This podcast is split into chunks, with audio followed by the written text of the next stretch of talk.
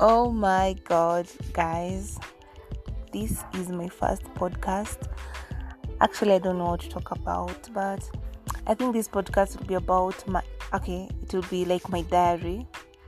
So you guys, I'll just say anything and everything that I feel about everything. Yeah. If I have a problem with my family, if I have a problem with my guy, if I'll just tell you guys everything about my life. So first guys, I really don't know what to do.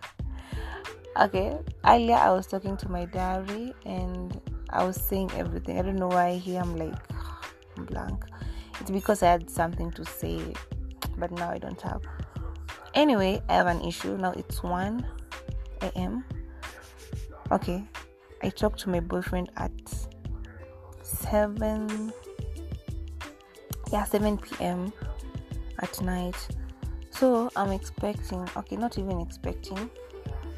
I tried calling him around from 12 until now to 1 he's not picking up my calls. I don't fucking know why he's not fucking picking up my calls guys. I'm so fucking furious. I'm so mad. So fucking mad I don't know if the if it's okay to use the curse words here. I don't know. I've just downloaded the podcast and I was like, you know what? I can make my podcast a diary. I don't know if anyone have, has ever tried that. I'm just this is something new to me, yeah.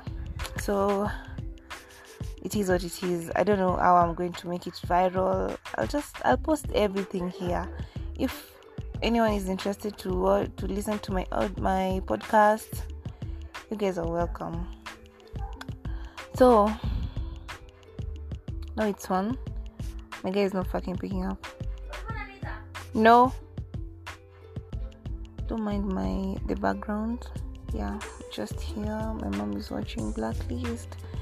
My sister, she's everywhere. I have a small sister too. She's literally every fucking.